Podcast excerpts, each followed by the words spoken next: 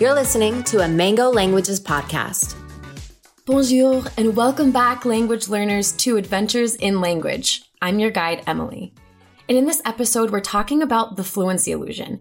While its name may sound magical, it's unfortunately no fun trick. In short, the fluency illusion is an automatic cognitive process by which our minds can lead us to believe we know more about the learning material than we actually do. The solution to overcoming this problem lies in active learning strategies. So if any of that sounds like what you came for, then keep listening. And for those of you who might not know me yet, I'm Emily. I'm a linguist at Mango Languages with my PhD in bilingual language processing. I'm a teacher of English and Spanish and have studied seven languages myself. So all of that to say that the language learning process is very near and dear to my heart, and I'm here to help you get the most out of yours. Well, eat the capro. Let's get to it. Let's start with a story. It's exam day. Jisung came prepared. She studied, studied, and then studied some more. And then she got to the test and she froze. Everything she thought she knew, gone. Blank page. And now she's beating herself up about it. So what happened? She really, really did study to prepare. She read over all the relevant textbook chapters and all of it seemed to make perfect sense in her brain then. So why couldn't she just get it together for the test?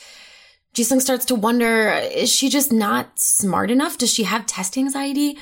While all of those responses and emotions are valid, it's quite likely that what she's actually dealing with is a classic and frustrating case of fluency illusion. Now, some background on the term fluency illusion. Despite it including the word fluency, this phenomenon is not specific to language learning. Fluency in this context refers to general mastery or proficiency of any learning content or skill. The phenomenon was originally identified by a psychologist in a paper that got very little recognition at the time. This was Gates 1917. And the term itself was coined many years later within the field of psychology.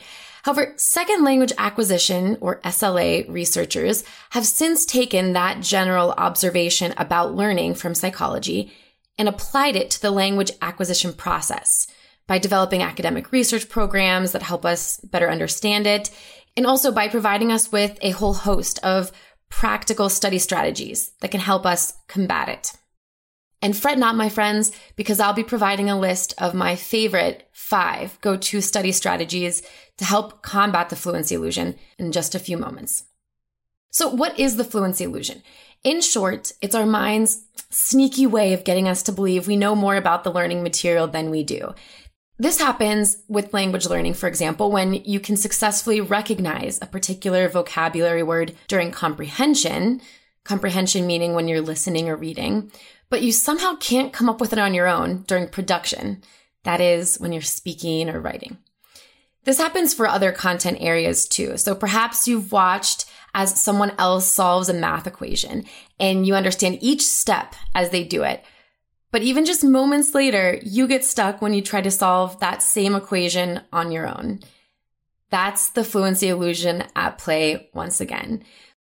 So long story short, the fluency illusion gets us to overestimate what we think we know leading up to test day, or in the case of language learning, leading up to real life conversations in the target language, which, let's be real, can feel like a test all their own sometimes.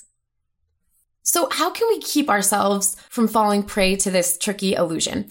The good news is that the answer isn't to study more. It's to study smarter. The key to doing that is to prioritize active study strategies over passive ones. Other terms for active study strategies that you'll come across in the education literature include active learning opportunities, retrieval practice, self-examination, or simply testing. And you know who knew about active studying strategies long before anyone else was talking about them? Any guesses? Sir Francis Bacon. You might remember him as one of the guys on your historical figures flashcards. He was a Renaissance philosopher, and way back in 1620, he reportedly wrote, If you read a piece of text 20 times through, you will not learn it by heart so easily as if you read it 10 times while attempting to recite it from time to time and consulting the text when your memory fails. Turns out, he was pretty close. While the exact proportions are going to depend on a number of factors, current research suggests that for a given study session, students should consider using passive studying for about the first third of that time and active learning strategies for the rest. Now, that's why I'm going to take the rest of this episode to share with you five easy and, in my humble opinion, also fun ways to incorporate more active learning strategies into your language learning study sessions. Now, strategy number one do an immediate recall activity. So you just learned a new grammatical concept in the target language. What now? What you're going to do is close your notebook, close your textbook or any language learning app and set a timer for one minute. Then write down everything you remember, understand, or have questions about. It's just one minute, and this active learning strategy will help you realize what you understand and what you still might be hung up on. Strategy number two, play teacher. This one is perfect when you're at the point where you'd say, okay, I think I've got a pretty good grasp on this now. This active learning strategy also requires that you turn away momentarily from your notebook, textbook, or language learning app. Now, pretend you're tutoring a beginner student in the target language. Explain the concept to this imaginary student from start to finish and make sure to mention examples. And yes, out loud, don't be embarrassed. Heck, lean into the crazy and give them a name. I like to call mine Gary.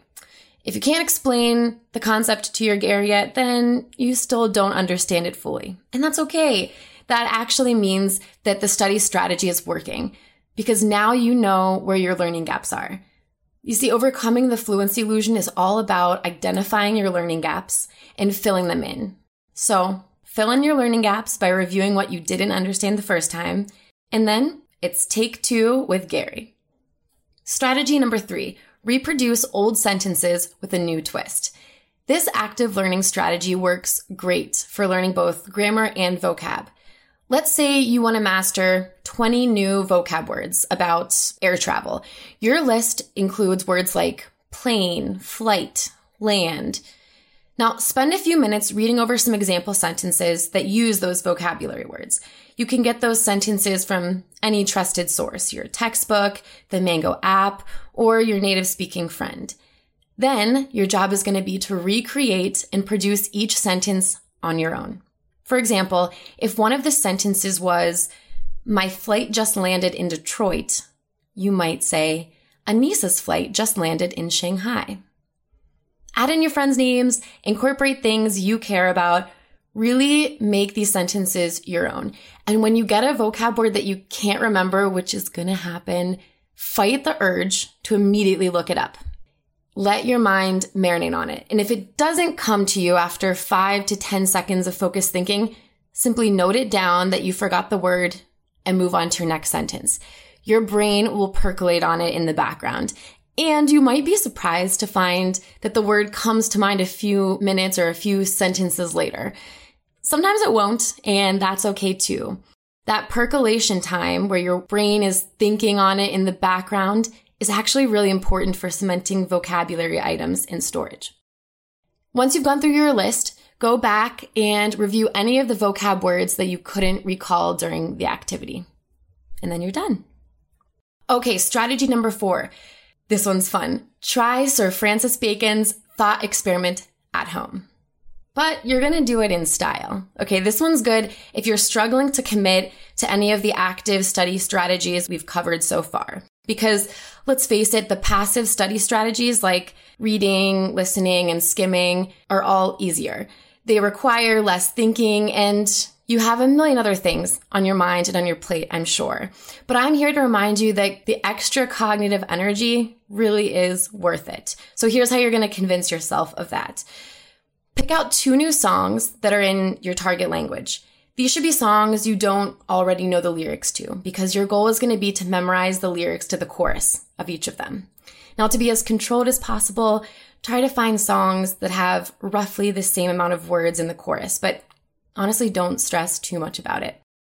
For the first song, read the chorus lyrics 20 times through. Then 24 hours later, test yourself by trying to produce them on your own. So you can do this verbally or in writing. That's up to you. Then record what percentage of the words you remembered correctly. Now, for the second song, you're going to read the chorus lyrics through only 10 times, so half the amount. However, this time, after each time you read it, you're going to produce what you remember. Again, you can do this part verbally or in writing, that's up to you. And then 24 hours later, you're going to test yourself. So you'll write it down or speak it and record what percentage of words you got right. Now, research suggests that you're going to remember more words from song two, about 30% more. And this is because that strategy used active learning as opposed to just passive learning. Now, go sing song number two from the rooftops. Enjoy. Before we get to our last study strategy, if you're new here and you'd like to make sure you're up to date on all of our awesome language learning content, come join the Mango fam by subscribing to the podcast. It seems like such a small thing, I know, but it really does help us build community together and enrich lives with language and culture. So subscribe, like, review. We appreciate you. Okay, onward and upward to number five. Use Mango. A lot of other popular language learning apps out there rely too heavily on passive learning strategies alone. They may seem fun in the moment because they rely on creating the fluency illusion. In other words, they give you the illusion that you're learning a language when in fact, all you're doing might be matching pictures to words. Most likely, you desire to learn a new language because you want to actually use it and communicate with people in it. Unfortunately, multiple choice quizzes and picture matching comprehension checks aren't going to get you to the communicative competence you're after in real life situations. In contrast, the Mango app offers tons of speaking activities that encourage active learning. It also intentionally incorporates critical thinking activities, which prompt you to produce original sentences in the target language. In addition to our speaking practice activities, the app provides reading and listening activities that incorporate active learning strategies. And these train you to become truly proficient in your new language. For example, our reading and listening activities include carefully crafted comprehension questions that are designed to help you actively identify and address your own learning gaps along the way. If you don't already have the app, check it out. We have it linked in the description. We've also included some info for you about how the app has been intentionally built upon second language acquisition research. All right, time for a recap. The fluency illusion is an automatic cognitive process by which your mind tricks you into believing you know more about the learning material than you actually do. It can subconsciously lead you to believe that you're going to be able to actively produce something in the target language just because you could passively understand it when hearing or reading it. The solution to overcoming this problem, as you all now know, lies in active study strategies. So in this episode, we discussed five easy ways to implement those active learning strategies. Number one, get in the habit of doing the one minute immediate recall activity. Number two, play teacher. Number three, reproduce old sentences with a new twist. Number four, try Sir Francis Bacon's thought experiment. That was the at home song lyric memorization experiment. And number five, use the Mango app. If you have any other study strategies that you use to help yourself combat the fluency illusion, let us know. You can DM us on Instagram or Facebook at Mango Languages. Now that you've finished the episode, I hope you feel inspired to incorporate these study strategies into your language learning journey. I know I'm excited for you. Well, language learners, that's all for this episode of Adventures in Language. Ver tu blessador, au revoir, and I look forward to hanging out with you here next time. Bye.